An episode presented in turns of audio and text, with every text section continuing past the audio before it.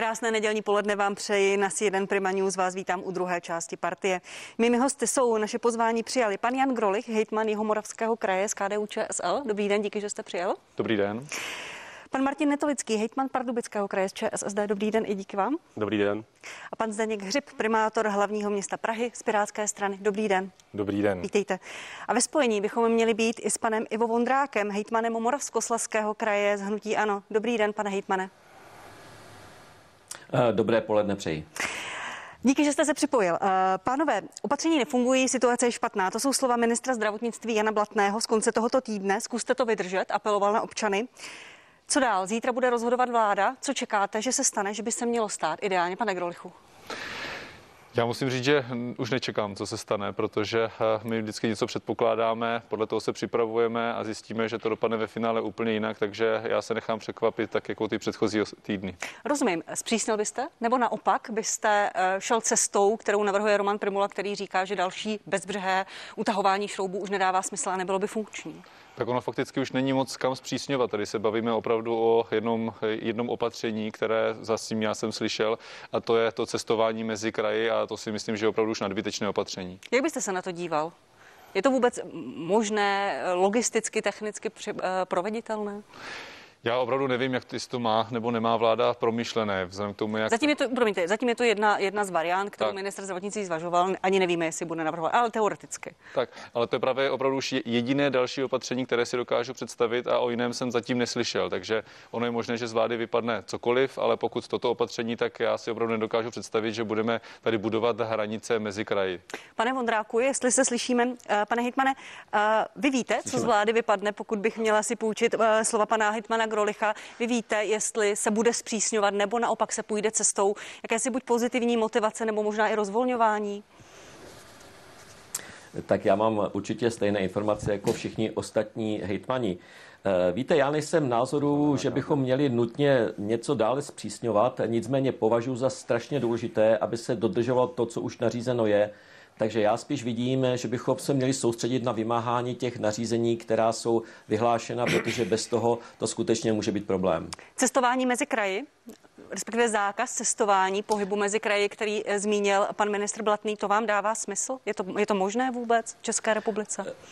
Eh, víte, já, já si to úplně nedovedu představit. Pan, pan vicepremiér Hamáček říká, že v podstatě je možné takováto opatření přijmout, nicméně eh, jsou dle mého názoru fakt zbytečná, protože pokud už lidé dneska nedodržují pravidla a jsou velmi jednoduše daná, tak si myslím, že pak nebudou dodržovat ani tato pravidla a budou hledat cesty, jak to obejít. Takže já bych se spíš soustředil na to, jak teda zajistit eh, dodržování těch pravidel, která jsou vyhlášena. To vidím jako prioritu číslo jedna. Dodržování pravidel a lepší vymáhání navrhuje i předseda ČSSD Jan Hamáček. Eh, paní Maláčová tady před chvílí v první části partie říkala, že určitě eh, vaše strana nebude podporovat další zpřísňování. Je to v pořádku takto, pane Hejtmane, za vás? Tak já si nemyslím, že zpřísňování je opravdu na pořadu dne, eh, protože každé opatření, které se zavádí eh, tohoto poměrně razantního způsobu, tak eh, ta efektivnost postupně se vytrácí. To je normální a ostatně na toto upozorňovali eh, epidemiologové už před rokem v té první vlně. Čili my jsme tady svědky toho, že prostě opatření jsou tady dlouhodobá. Zatím nám nikdo neřekl, jak dlouho budou trvat.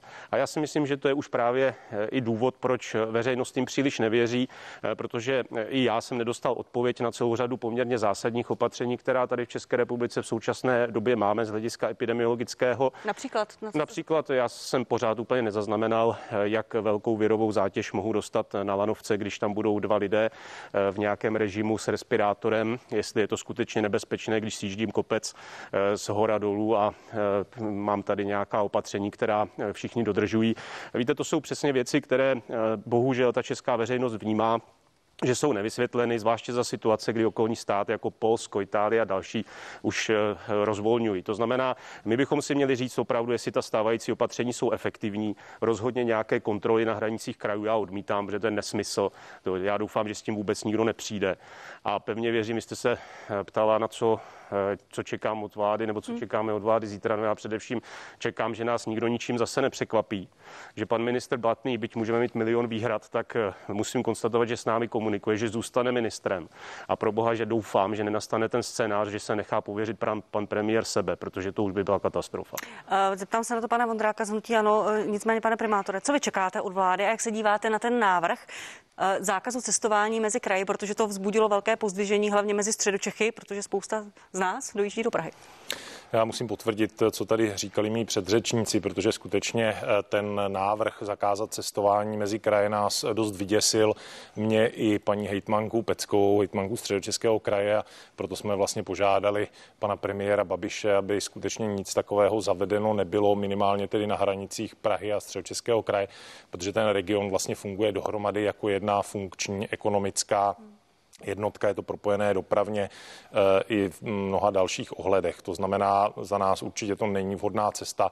Nemluvím o tom, že já si moc nedokážu opravdu představit, jak by se to vlastně vymáhalo. Druhá věc je, že skutečně to, co mi velice vadí, je ten způsob komunikace, kdy tady prostě neustále eh, se objevují jakési nové, ani ne, se nedá říct ani návrhy, ale jako takové nápady, prostě nějaké, mm, nějaké neprodiskutované, odborně nepodložené záležitosti, eh, protože to dělají tamhle někde, tak my to tady budeme teďka dělat tady, když jsme v úplně jiném kontextu. Takových návrhů tady bylo X.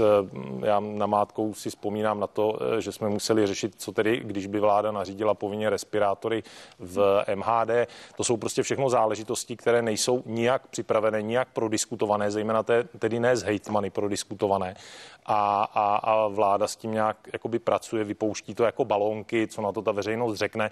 Tímhle způsobem se to opravdu nedá dělat. Tady byl... Promiňte, pan, Netolický říkal, že pan Blatný komunikuje. Jak, jak to hodnotíte vy, tu komunikaci mezi, mezi vládou, tím centrem a, a jednotlivými regiony? Já, za mě pan minister Blatný s námi komunikuje. Eh, měli jsme vlastně teďka schůzku eh, tento týden, kde jsme si vyjasnili to, jakým způsobem tedy Praha chce postupovat v rámci, eh, v rámci toho očkování. Takže já, co se týče pana ministra Blatného, tak to si vyloženě nemohu stěžovat, že by tam nějaký problém byl. Ty balónky chodí spíš od pana premiéra, který to prostě tak nějak jako průběžně vypouští jako nějakou nehotovou úvahu a to je záležitost, která nás pochopitelně zaměstnává a odčerpává cené zdroje, které by byly potřeba v tuto chvíli jinde. Pane hejtmane eh, Vondráku, Připojíte se k té kritice, že vlastně se objevují, ať už ze strany pana premiéra nebo ministra zdravotnictví nebo prostě tak jako ve vzduchu nějaké nápady, které, jak říká pan primátor, eh, respektive pan primátor Hřeby, že ho zaměstnávají? Jak to vnímáte vy? Nápad cestování mezi kraji, respirátory povinné a tak dále? Eh, já si myslím, že ono to spíš vyplývá z té situace, eh, co s tím. Eh, těch problémů je celá řada. Víte dobře, že se tady objevuje britská mutace. Jsme uprostřed očkování, vakcinace, která neprobíhá úplně ideálně, protože není dostatek vakcín. Takže já chápu, že ta doba jako vede k nějakým, řekněme, názorům, nápadům, ale já teda jsem přísný zástupce nebo zastánce systémového řešení, takže já jsem proto, aby se skutečně jednou a definitivně nastavil systém, o kterém budeme všichni vědět, jak funguje a všichni budeme vědět, jaká je v něm naše úloha úloha. Takže já si myslím, že to je cesta do budoucna, ale samozřejmě také je důležité vnímat to, co říká odborná veřejnost. A ona se někdy netají tím, že říká, já nevím.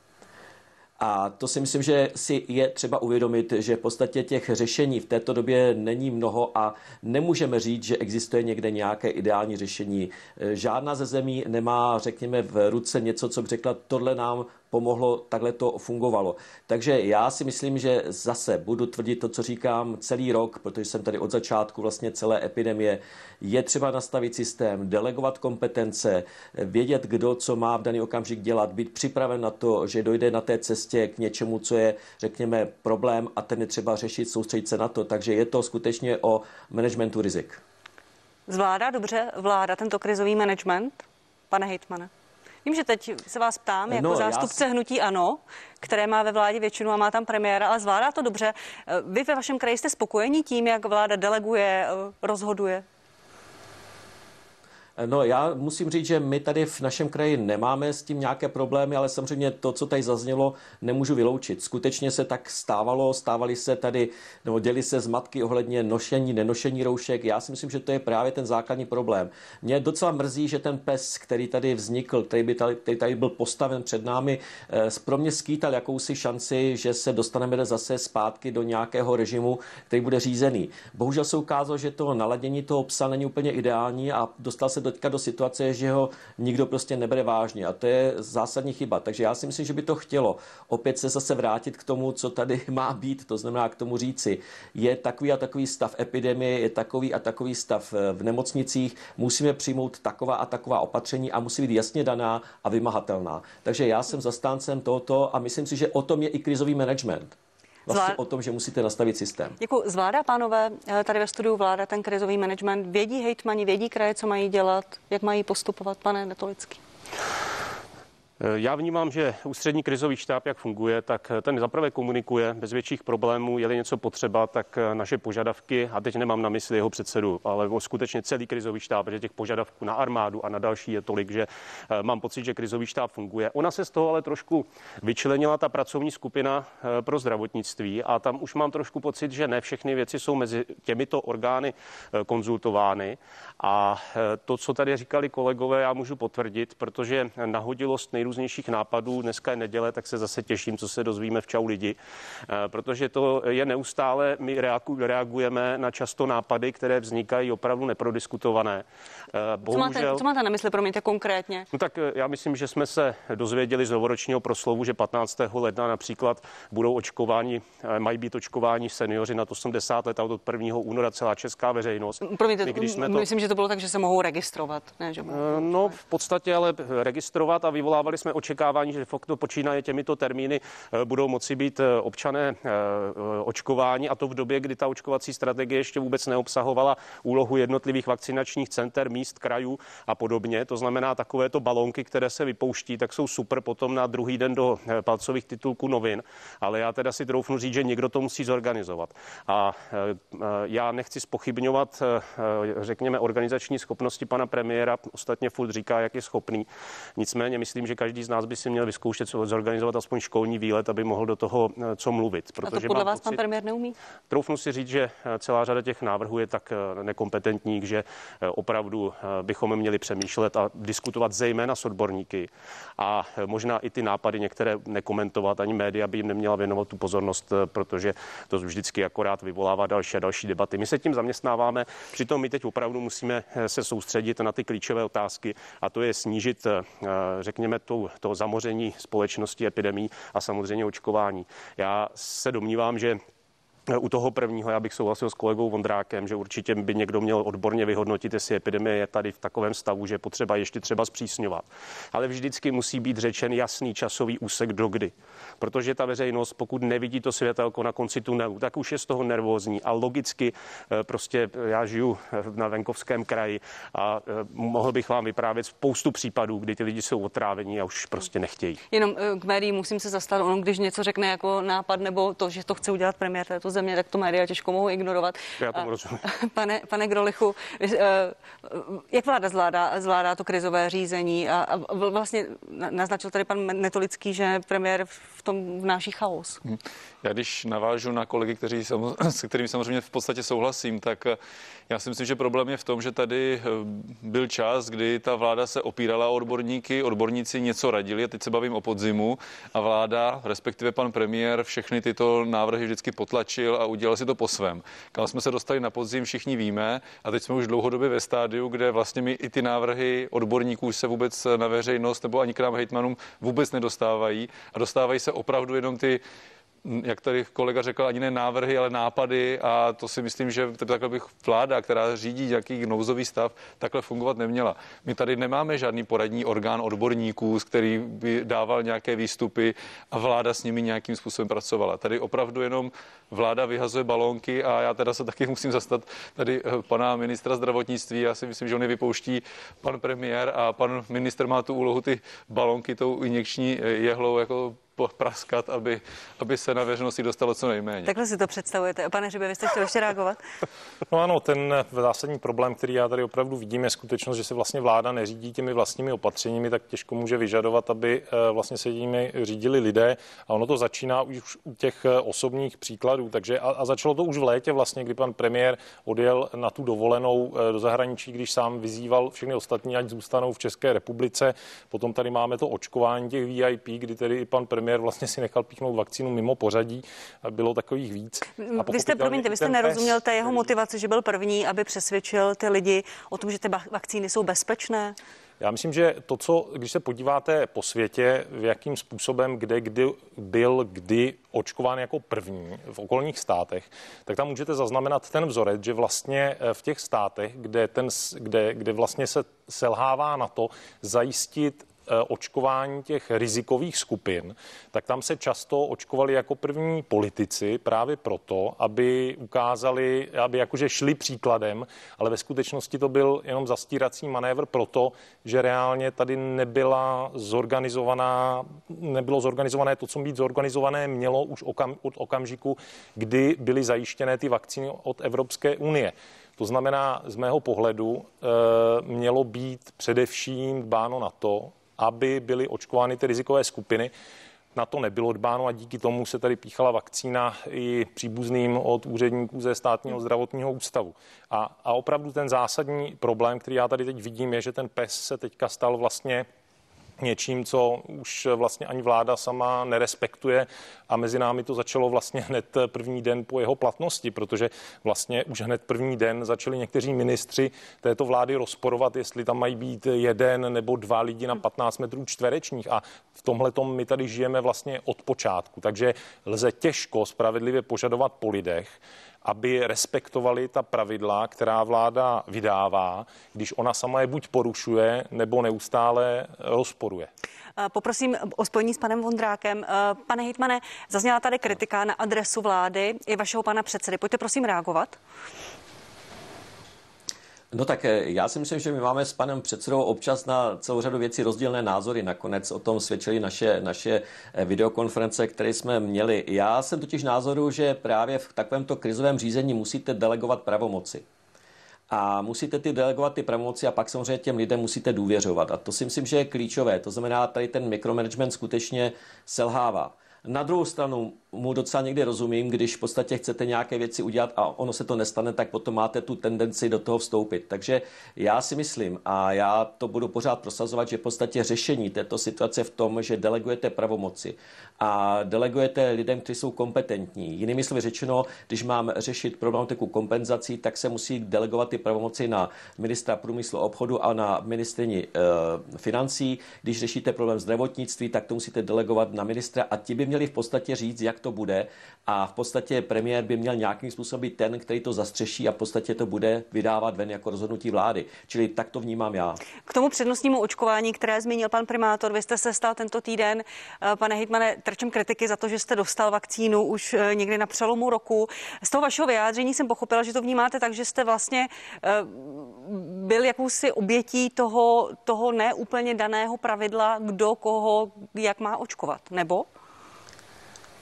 Víte, já bych nechtěl říct obětí. Eh, ta strategie očkování, která byla vydána ve druhé verzi 22.12. loňského roku, hovořila o tom, že právě integrovaný záchranný systém patří do prioritní skupiny 1A. Čili jinými slovy řečeno, to rozhodnutí nebylo v rozporu s tím, co bylo tehdy, tehdy platné.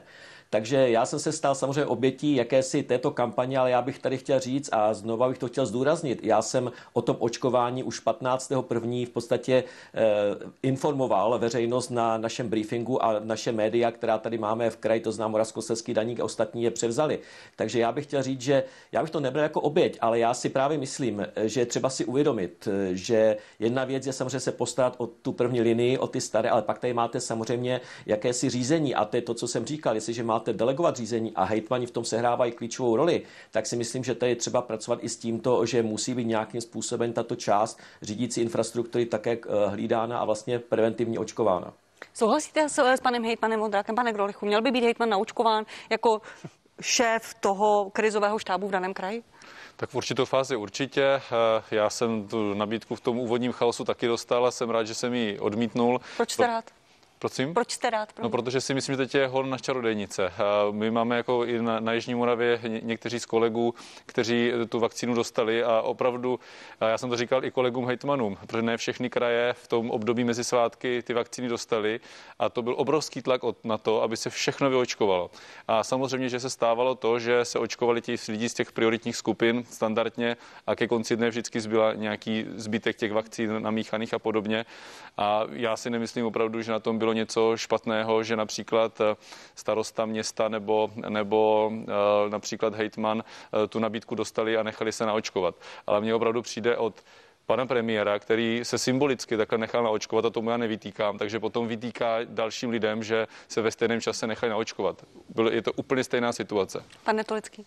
Já souhlasím s kolegy, ono to není opravdu žádné drama, protože ta jedna vakcína zas tak zásadní problém nedělá. Musím potvrdit i to, co říkal Ivo Vondrák, protože když jsme si četli tu koncepci nebo tu strategii, která byla z 22. 23. prosince, tak skutečně obsahovala, že krizový management má být eh, odočkován také. Eh, my jsme tak neučinili, prostě já už po těch zkušenostech, po těch osmi letech jsem opatrnější, protože člověk jako už zažil taky ledasco, eh, protože se dalo předpokládat, že ten hon na čarodějnice vznikne. Nicméně to, co tady říkají pánové, je klíčové. A prostě Promiňte, my je, toho, je, toho na, je toho na čarodějnice, pokud tady máme prostě seniory, kteří čekají marně na registraci, domáhají se vakcíny a ta situace je, taková, jaká je?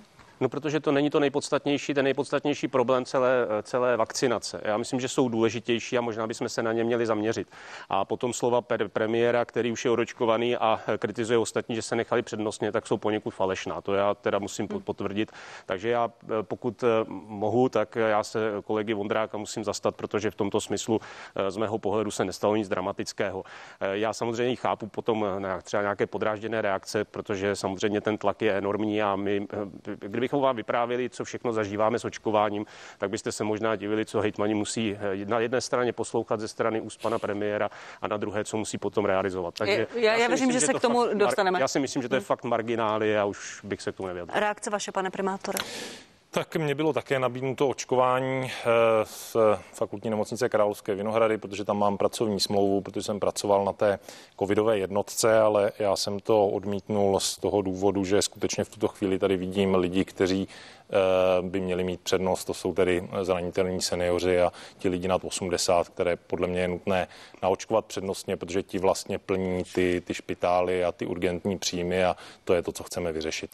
Včera dorazila do České republiky dodávka vakcín od AstraZeneca. Jak to s nimi je? Leží v ledničkách, nebo vy už víte, jak je budete používat, nebudete používat, kdo je dostane? Pane Hitmane Vondráku, máte k tomu vy už nějaké instrukce? Eh, my nedostaneme AstraZeneca v této fázi, protože je málo a já si myslím, že z logistického pohledu je lepší to skutečně zavést na jedno či dvě místa. My s AstraZeneca určitě počítáme. My jsme předpokládali, že to bude dominující eh, vakcína právě pro očkování v ordinacích praktických lékařů, protože nemá tak tvrdé a přísné podmínky užití, jako například Pfizer, BioNTech či Moderna. Takže z tohoto pohledu si myslím, že toto bude třeba dořešit a to je to, o čem jsme se bavili i na minulém setkání s, s vládou, konkrétně s panem premiérem a s panem ministrem zdravotnictví, že je třeba velmi urgentně dořešit problematiku toho, jak se bude učkovat u praktických praktických lékařů, protože skutečně to zavážení jednotlivých ampulí Pfizer-BioNTech není úplně ideální z pohledu toho, aby byla využita právě v ordinacích. Takže AstraZeneca určitě předpokládáme, že bude v našich ordinacích praktických lékařů, nicméně se, sebou nese jakýsi trošku problém, že z pohledu využití a použití této, této vakcíny vzhledem ke starším seniorům, tam se ukazuje, že ten vzorek byl nedostatečně velký, aby byla tato vakcína do, dobře otestována, takže se to trošku dostává do jakéhosi sporu, že tam, kde jsme předpokládali, že AstraZeneca použijeme, to znamená vlastně v těch ordinacích praktických lékařů, které ty seniori znají a přijdou si tam, tak samozřejmě teďka se ukazuje, že to není úplně to ideální řešení, ale já pevně věřím, že se to ještě nějakým způsobem dotáhne do konce. Eh, u nás teda platí to, co teda neplatí v jiných zemích, že teda AstraZeneca eh, bude používána i pro těch, řekněme, pro ty eh, skupinu obyvatel starších 75, 80 let. Pane Hitman Grolichu, vy jste eh, tento týden zbudil takové malé pozdvižení na Twitteru, kdy jste napsal, že vláda zakázala, aby praktici očkovali. Natočil jste k tomu takové vtipné video, kdy tlučete hlavou do, do, do dveří. Uh, opravdu to vláda zakázala. Máte už jasno, jak budete používat vakcínu i AstraZeneca, která nemá tak přísné podmínky pro to skladování? Eh, klidně v rámci debaty to přeformulujme, že ne, že vláda zakázala, ale že nebude umožněno praktikům v této fázi očkovat u nich v ordinaci. Klidně to takhle přeformulujme abych byl přesnější. A to si myslím, že je přesně ta věc, která zazněla na tom našem videohovoru. Eh, my jsme se bavili hlavně o tom, aby mohli eh, očkovat, jak právě říkal kolega Vondrák, eh, praktici teď v této fázi, aby ti lidé 80 plus, ale za mě i 70 plus mohli chodit právě ke svým lékařům, protože ti mají problém překonávat ty vzdálenosti a podobně. A my samozřejmě počítáme s tím, jak nám často vytýkáno, že chceme obcházet nějakou registraci. Ne, my počítáme se systémem, kdy by praktik byl normálně součástí toho registračního systému a lidé by se k němu registrovali. Myslím si, že jsme připraveni splnit veškeré podmínky, ale už Kdy nám se to konečně... stane, že lidé budou moci přijít ke svému praktickému lékaři, kterého znají, mají k němu důvěru, to je, přesně to, to je přesně to, co já eh, doufám, že se konečně dozvím, protože my tady tuto cestu už razíme několik týdnů a my každý týden se připravíme na podmínky, které jsou aktuálně platné a potom nám dá někdo další podmínky. Zase se připravíme na nějaké podmínky, někdo nám je zase zhodí ze stolu. Teď nám bylo panem premiérem řečeno úplně natvrdo, že to doslova není na stole, stole, úplně to zhodil ze stolu a já se budu snažit to, aby tahle varianta se na ten stůl vrátila, aby praktici opravdu v této fázi očkovat mohli. Také se budete snažit, pane primátore? Je to, je to varianta, která by měla co nejdříve začít platit? My se o to určitě snažíme. Problém trochu je v tom, jak říkal tedy pan hejtman Vondrák, že oni tu vakcínu AstraZeneca v této fázi nedostanou, tak my také spadáme do těch krajů, které to nedostanou, hmm. protože to bude směřováno jinak. Já mám pocit, že ani jeden vlastně z nás, co tady jsme, zrovna tu AstraZeneca teďka nedostane. Eh, pokud vím, tak pravděpodobně do Prahy nebude směřovaný ani ten závoz příští, ten 18. února a vlastně do Prahy tedy dorazí ta AstraZeneca pravděpodobně až v březnu. Ten důvod je i v tom, že vlastně dochází ke směnám těch vakcín eh, na úrovni ministerstva, eh, tak aby do Prahy přiteklo víc Pfizeru místo té AstraZeneca. Prostě tam směna jednak jedný s ostatními kraji, protože je nutné dokončit druhé dávky toho, co už je v Praze rozočkováno. To znamená, my chceme zapojit praktické lékaře. Mě taky velice překvapilo na tom videohovoru, když jsem slyšel z úst pana premiéra, že eh, ta za koordinace a zapojení praktiků vlastně v tuto chvíli není na stole. Eh, my jsme se o tom bavili s panem ministrem zdravotnictví a pochopitelně z praktiky se počítá. Eh, já jenom pevně doufám, že to bude pro ně skutečně administrativně co nejméně náročné. My osobně tedy v Praze se připravujeme tak, že jsme například nakoupili ten komplementární materiál, asi 2500, eh, pardon, 250 tisíc těch aplikačních lihel máme skladem, 200 tisíc dalších je na cestě a dohromady až 800 tisíc můžeme nakoupit. Takže ty přípravy jsou, řekl bych, v plném proudu. Čili, jestli tomu dobře rozumím, očkování u praktiků opravdu není na pořadu dne. Je to prostě otázka týdnů, možná měsíců. Tak, ano i ne, určitě zapojení praktiků v současné době, a my jsme o tom diskutovali s kolegy v předsálí, že je možné už v současné době a to v těch vakcinačních místech, eh, protože naše nemocnice, my jsme třeba kraj a zastupuji jeden z těch krajů, kolegové ani vlastně jeden to tak nemají nastaveno, protože mají na svém území fakultní či jinou státem řízenou nemocnici, my ne, takže my musíme organizovat všechno a my v současné době už nejsme schopni zorganizovat očkování tak, abychom eh, nevyužili pomoci ambulantního sektoru. Čili i v těch vakcinačních místech, těch centrálních místech, místech v současné době počítáme eh, se zapojením eh, praktických lékařů a dalších lékařů, kteří jsou ochotní. Hmm. Ale samozřejmě ta druhá fáze, ta je mnohem důležitější, protože to bude ta plošná fáze, eh, řekněme decentralizovaná, kde praktičtí lékaři by měli být zapojeni a to nejenom v rámci svých obvodů, ale tak, jak říkal pan Hejtman, v rámci vakcinačního místa, což bych chtěl zdůraznit, že umožňuje přihlásit se k lékaři i osobě, která není u něho registrovaná. Každý musíme počítat s tím, že je-li někdo vakcinačním místem, je to vakcinační místo pro každého nikoliv jenom pro ten daný obvod. Čili my v tomto smyslu eh, jednáme samozřejmě s eh, zástupci praktických lékařů a já teda musím poděkovat, protože ten ohlas obecně zapojit se do očkování je poměrně dobrý. Říkám, zhruba polovina eh, praktických lékařů, ambulantních specialistů jsou připraveni nám pomoci, protože vnímají, že to je opravdu mimořádná událost, kterou jsme nikdy nezažili. Pane Jove, já vám děkuji. Za malou chvíli budeme zpátky po krátké pauze. Panu hejtmanu a pana primátora se budu ptát na možnost použití ruské vakcíny Sputnik V a také to, co by pro kraje prakticky znamenalo eh, neprodloužení nouzového stavu. Děkuji, že se díváte. Krásné nedělní poledne na Primě sledujete, na CNN Prima News sledujete nedělní partii. Mými hosty jsou uh, hejtmani Martin Netolický, Jan Grolik a ve spojení jsme s panem Ivo Vondrákem a primátor Zdeněk Hřib. Pánové, premiér v pátek jednal v Maďarsku s Viktorem Orbánem se skupinou expertů, tam sbírali a ptali se na zkušenosti mimo jiné také o použití ruské vakcíny Sputnik V. Maďarsko šlo svou vlastní cestou, nečekalo na schválení uh, Evropského regulačního orgánu, schválil to pouze jejich národní orgán uh, v případě nouze a začne očkovat očkovat Sputnikem. Má to vaši důvěru? Má to vaši podporu? Nechali byste si tím očkovat a občany svého kraje, pane Grolichu? Tak já myslím, že narážíme na to, o čem jsme se už tady jednou bavili. To přece není o tom, že si premiér popovídá s premiérem a podle toho se rozhodneme, jestli budeme používat nějakou vakcínu. Tady musíme vycházet z eh, konkrétních dát, z konkrétních výzkumů a mají o tom rozhodovat odborníci. To přece Promiňte, ale s panem že... premiérem tam jela skupina odborníků, lékařů, a jeho poradce, epidemiolog Roman Primola, vakcinolog. Jeli tam odborníci? No tak mě zajímá to, co potom řeknou ti odborníci, ne co řekne pan premiér a já jsem zase odborníků žádný závěr tady k tomuto neslyšel. V tuto chvíli má Sputnik V vaši, vaši důvěru? Já k tomu nemám žádná data, žádná informace. Já vím, že existuje ruská vakcína, to je všechno, co o tom vím. Pane Hitmane Vondráku, eh, jak vy se díváte na tu snahu nebo možnost, že by se eh, v Česku dostalo do portfolia vakcín i Sputnik V? Já tady souhlasím s panem Hejtmanem Grolichem.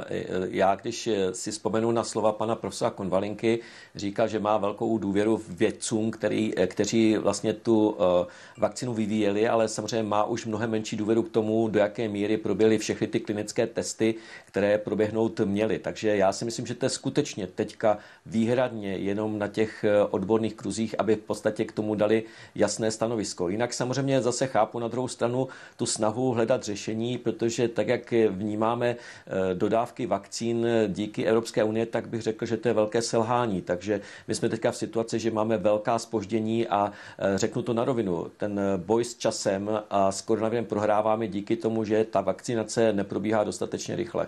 Já vás jenom ještě možná doplním. I profesor Grubhofer z Akademie věd eh, říkal, že má ještě nedůvěru i ve způsob výroby v ruských farmaceutických závodech. Nicméně stačil by vám v případě Sputniku, pokud ano, jestli vůbec, Eh, souhlas SUKLu, Českého národního regulátora, nebo byste čekal až na požehnání tou Evropskou lékovou agenturou, tou takzvanou EMO?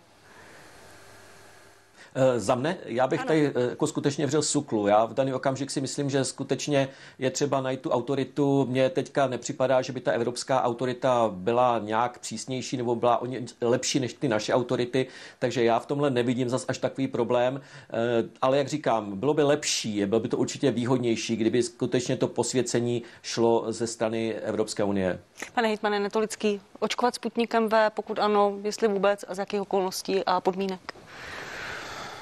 Já ještě řeknu jeden pohled. My už v současné době eh, počítáme s tím, že budeme mít dodávku asi pět, pěti, pěti druhů vakcíny. Toto je šestý druh.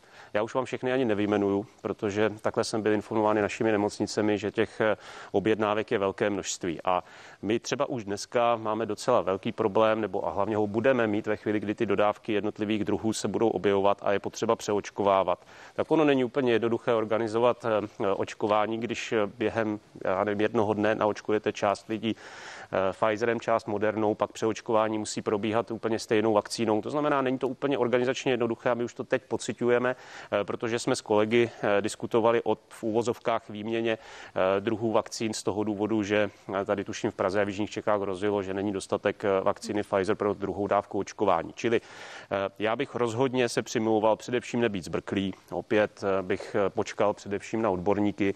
Já už před Vánoci jsem měl nějaké dílčí informace, ale berte to tak, že jsem jenom živý reproduktor. Já opravdu moje vzdělání není eh, na nějaké eh, úrovni eh, biochemické a, a mm, určitě ne medicíny, takže jsem spíš živý reproduktor a bylo mě řečeno, že ta vakcína může být bezpečná, protože ten vývoj skutečně probíhal standardně. Nicméně počkejme si, od toho tady jsou autority.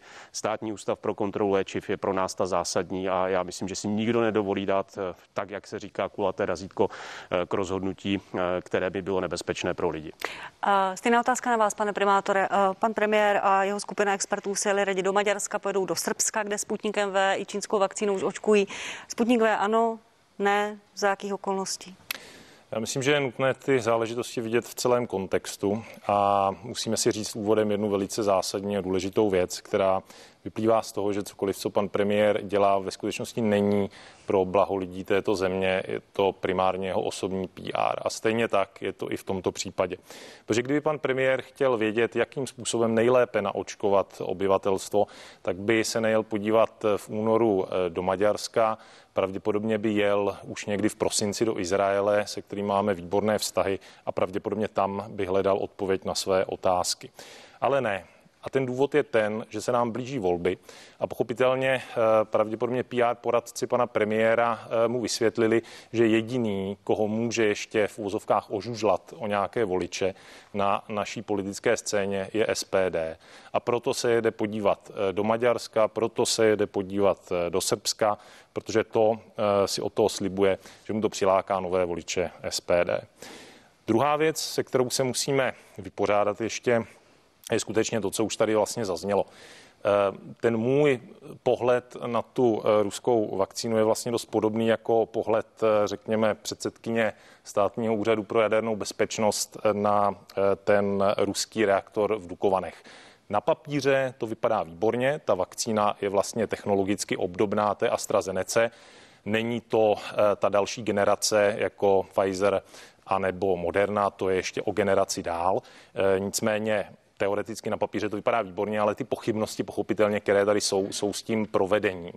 Takže eh, já osobně eh, bych si ruskou vakcínu píchnout nenechal. Nicméně zdůrazňuji, že je tady zákon o zdravotních službách, Ústava České republiky a umluva o biomedicíně, která vlastně říká, že nikdo vám nemůže vnutit ani ruskou vakcínu a stejně tak vám nikdo nemůže vnutit neruskou vakcínu, pokud se chcete nechat očkovat tou ruskou za předpokladu, že by tady nějakým způsobem byla. To znamená o tom, čím se kdo nechá očkovat, si vlastně každý bude vždycky rozhodovat sám. Nicméně, promiňte, třeba ale v Maďarsku je ten systém poměrně přísný, pokud odmítnete ruskou vakcínu, jdete na konec fronty a třeba 6 měsíců máte smůlu. To je špatná cesta? E, nejsem si jistý, jestli tímto způsobem to tady bude fungovat. Myslím si, že tady by to bylo v rozporu e, s českou legislativou. Nicméně, pokud jsem zaznamenal, tak vlastně tu ruskou vakcínu v Maďarsku akceptuje pouze 20% Maďarů.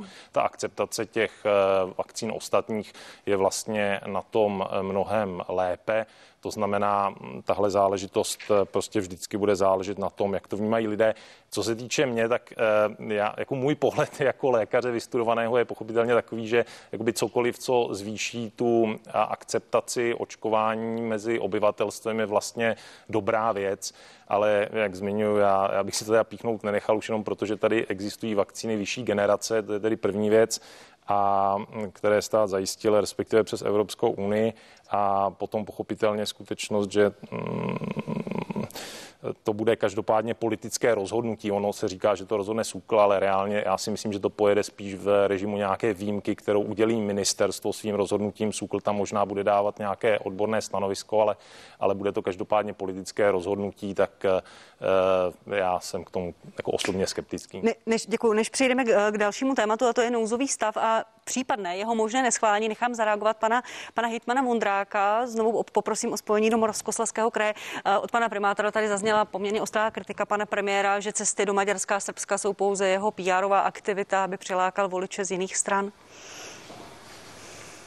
Uh, víte, já se omlouvám, ale tohle mi připadá skutečně příliš silné politické tvrzení. My máme s panem premiérem spolu často výměnu názorů, máme na věci jiný, jiný řekněme, stav mysli, než bychom chtěli mít společný ale toto je dle mého názoru příliš eh, začarou toho politického vyjádření. Já si myslím, že ta hlavní motivace je skutečně zajistit očkování.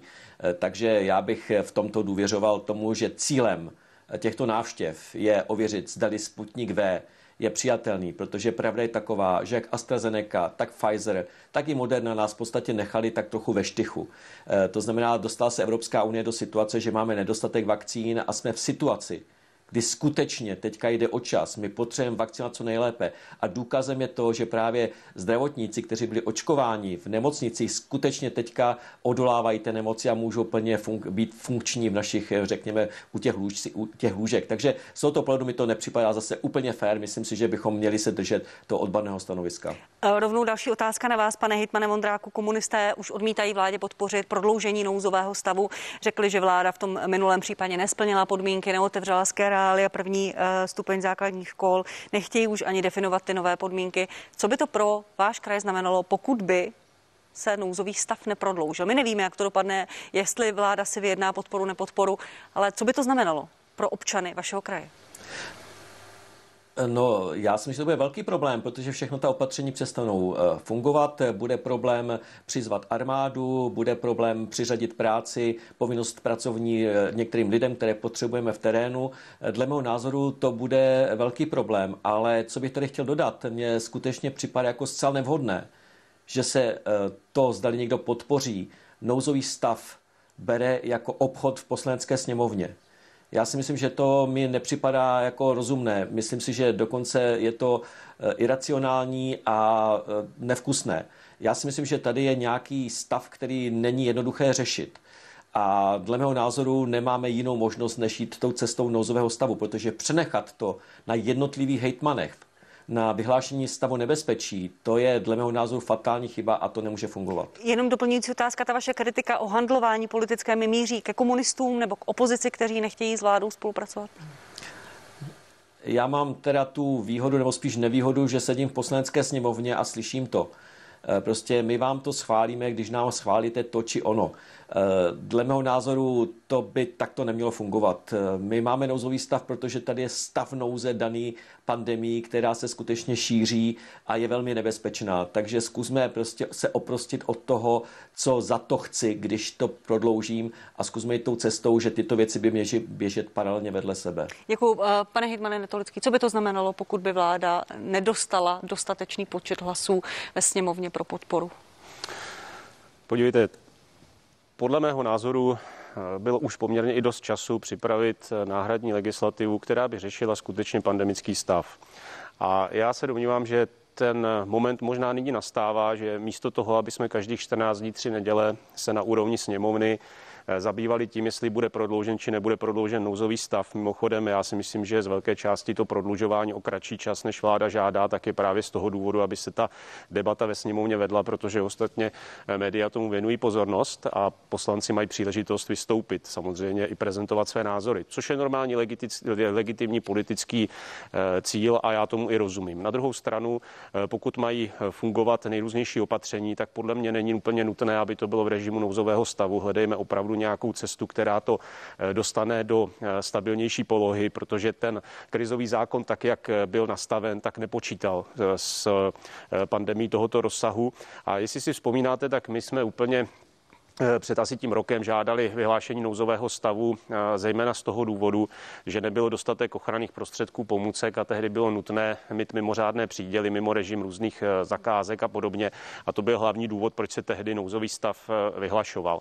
Já se domnívám, že celá řada těch záležitostí je řešitelná v rámci naší legislativy. Skutečně ten zákon o veřejném zdraví umožňuje poměrně hodně záležitostí, ale nedomnívám se, že by se prostě dělo nějaké drama. On, on z těch médií to vypadá, nebude nouzový stav, bude to špatně. Já myslím, že se to samozřejmě řešit dá, ale hledejme cesty a především hledejme eh, taky třeba ve zkráceném řízení eh, novou legislativu. Někdo by ji teda už měl připravit, pravděpodobně ministerstvo zdravotnictví ve spolupráci s ministerstvem vnitra a eh, nemuseli bychom být potom každý měsíc svědky těch různých debat, které jsme si všimli naposled, že nebyly úplně důstojné. Pane hejtmane Grolechu, měli by vaši uh, uh Máte možná informace od vašich poslanců, jestli jsou připraveni za nějakých podmínek podpořit prodloužení nouzového stavu? Stejná otázka, co by to znamenalo, pokud by neprošlo to prodloužení? Tak za mě podstatné, že jsme se dostali z toho stavu, kdy o nouzovém stavu rozhodují komunisti v České republice. Jo, tady pokud se, jsme se bavili o nějakém handlu a nakupování něco za něco, tak bychom se dostali z toho stavu, kdy si vláda mohla velice lacino koupit hlasy komunistů a měli vyřešeno. A my až v této fázi se dostáváme do té věcné debaty, já to nazvu se standardními politickými opozičními stranami, za, jakého, za jakých podmínek, a teď myslím věcných podmínek, jsou ochotní ten ten nouzový stav podpořit. Takže to si myslím, že tady takhle mělo probíhat od začátku. Vláda měla jednoduchou situaci v tom, že si prostě lacino koupila eh, hlasy komunistů a tím pádem toto skončilo. Za mě osobně eh, nebudu mluvit za eh, kolegy v poslanecké sněmovně, já o tom nerozhoduji, já jim to nediktuji, tak já v podstatě souhlasím s tím, co tady říkal kolega Netolický a hlavně si myslím, že My si musíme uvědomit, že pro lidi, jestli je nouzový stav nebo není nouzový stav, jim je to úplně jedno. To není o tom, že by najednou tady covid nebyl, že by se nemocnice vyprázdnily, že když skončí nouzový stav, tak se všechno otevře. Najdou se jenom cesty pro to, aby zase dál platila ta stejná opatření, jako platí dnes. A to není ze dne na den, že se zbavíme covidu, protože se zruší nouzový stav. My budeme pořád dělat ty stejné kroky dál a musíme je dělat a musíme se co nejdřív dostat k tomu, abychom proočkovali lidi. Pane primátore Hřibe, a poprosím vás už, omlouvám se eh, o stručnost, eh, co to bude znamenat, pokud něco, a jsou Piráti připraveni podpořit prodloužení nouzového stavu za jakých podmínek? Piráti v tomhle ohledu drží kurz. Už čtyřikrát se to prodlužovalo a ty požadavky Pirátů byly stále stejné. To znamená, eh, ta diskuze je podmíněna o prodloužení nouzového stavu ze strany Pirátů. Ta podpora je podmíněna tím, že dojde k dostatečným kompenzacím pro zasažené lidi a firmy, že budou jasná pravidla pro školy a umožnění ředitelům v těchto pravidlech umožnit výuku i jinak než distančně a za třetí schválení pandemického zákona, který bude mnohem šetrnější k právům a svobodám lidí, než je současný nouzový stav. To, co tady říkal to, pan Netolický. Zmiňoval pan hejtman Netolický a tímhle tím je podmíněna vlastně ta diskuze uh, o, o té podpoře.